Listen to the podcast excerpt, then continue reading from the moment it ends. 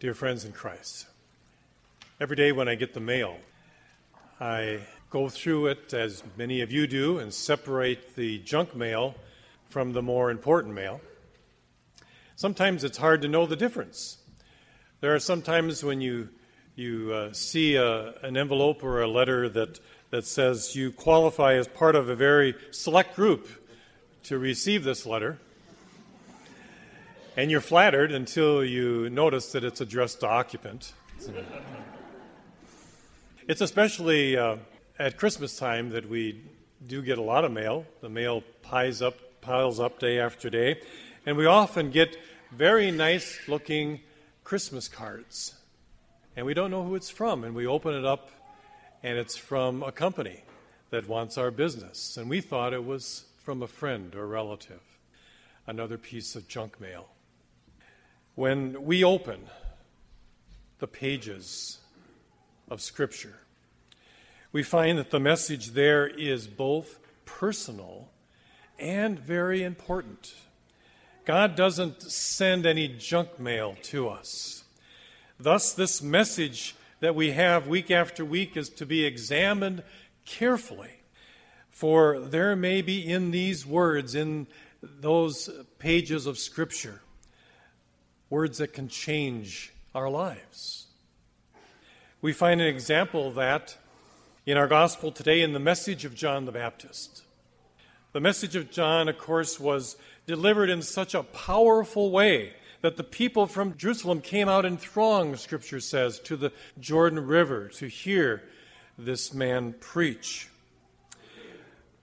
For John spoke with authority and authenticity concerning the key elements of having a right relationship with God.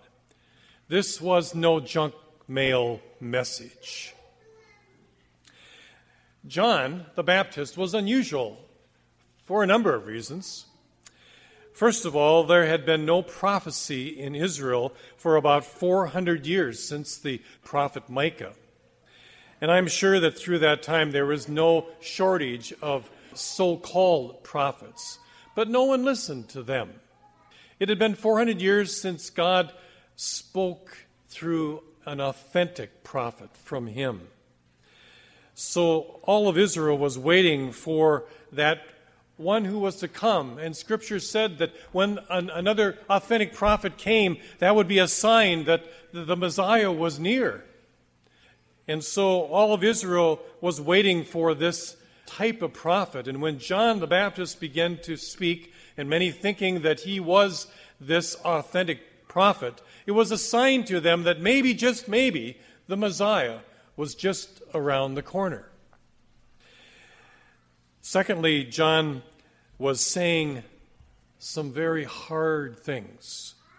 And this too was an indication that he was not a false prophet because somehow we realize that those who speak clearly the words of God will not always say just the most fluffy, easy words. Sometimes these words are hard to accept, dealing with discipleship and grace and so on. Those things that are costly, you see, are ultimately the most worthwhile. The Revolutionary War soldiers who stayed at Valley Forge had no pay, no rations, and no chance of victory. But because they believed in the message, in, in that, that message of freedom in their hearts, they were willing to put up with those kind of conditions. Those who want to join the army of the Lord, John says, must realize that it may not be an easy road. John demanded something from his hearers. He demanded repentance, then he demanded change. And those are signs, you see, if we take the message seriously. This is first class mail. This is important stuff. And John knew that. Jesus called him the greatest of the prophets. In his dress and in his mannerisms, and in the message of repentance. John kind of identified with a lot of the Old Testament prophets from years ago as he ministered out there in the wilderness. In a sense, John was telling the people symbolically that they were in a, a spiritual wilderness, far worse than the, the physical wilderness that their ancestors had to travel through for 40 years. John, you see, called the people to leave their spiritual wilderness, trust in their new leader, this new Messiah that was to come, and repent of their sins as a way of showing that they were serious about their lives and about this new relationship. John also was careful to magnify and lift up Jesus and not himself. He says in our scripture today, The one who is more powerful than I is coming after me. I am not worthy to stoop down and untie the thongs of his sandals. I have baptized you with water, but he will baptize you with the Holy Spirit. You see, John's message and his baptism were simply words of preparation that the people needed to hear in order for them to get ready for the coming of the Messiah. Some of our Lord's disciples themselves were probably baptized by John the Baptist. Let's pretend for a moment that we were there experiencing John's ministry. Listen to one author who has written the story as if he was there himself. I had overheard people on the street talking about this man named John. Some said he was a little crazy. Others said that John spoke with authority and that he spoke the truth. I became curious about this man's message and decided to go and hear him myself. So I started walking towards the Jordan. In fact, I surprised myself. I'm usually a pretty calm person, but something inside me made me want to run. I was almost out of breath when I saw a large crowd. It looked like the whole town was out there by the Jordan, straining to see this wild looking man. But they were all very quiet, too, as they listened to him, and I could hear him speaking. He shouted, You have broken the covenant God made with Abraham. You do not deserve to be called sons and daughters of Abraham and Sarah. You have called yourself God's chosen people, but you act as if God doesn't exist. Your only hope is to stop and turn around and live up to the covenant.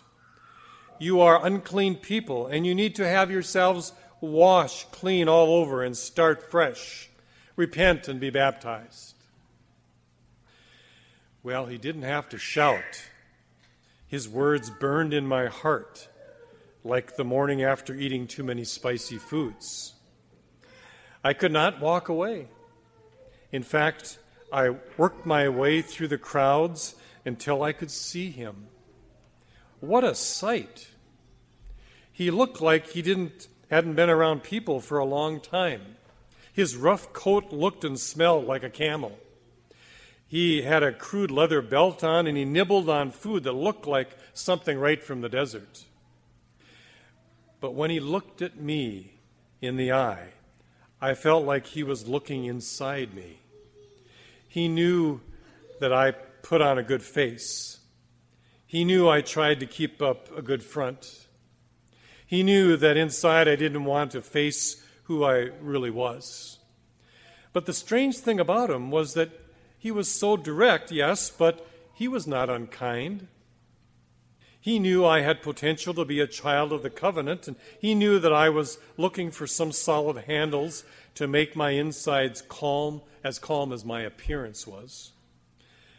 When he said, Repent and be baptized, I thought he was inviting me to start a new life. I certainly didn't feel that he was standing over me like some holy Joe telling me what I should be doing. I wanted to start over, and he made me feel as if I could. Well, we think about that. Where is our life today? If we were there by the Jordan, John speaking to us how would we react to his message? Most people, even today, look like they have it all together. But what's really going on inside of them day by day? What would John see if he could look straight into their eyes? Do you today long for a fresh start in your spiritual walk? Some of you have seen the movie My Fair Lady. It's the story of a poor, crude flower lady in London who was taken in by a rich language teacher and taught how to speak eloquently, how to walk, and how to dress like a princess. And he did that. He changed her. In the same way, you see, a dramatic change can take place in our lives as we submit to the instruction of our master teacher, who, through the power of the Holy Spirit, seeks to continually transform us into a new creation. There was a London businessman named Lindsay Glegg who told the story of, of a warehouse property that he was selling. And the building had been empty for months he writes, and needed a lot of repairs. Vandals had, had got into the building and damaged the doors and smashed the windows and left garbage all over the place. And he showed this warehouse to a prospective buyer.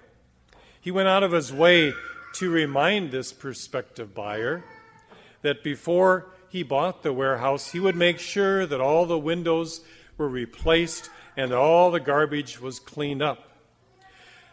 But the buyer said, Don't worry about the repairs. When I buy this place, I'm going to build something completely different.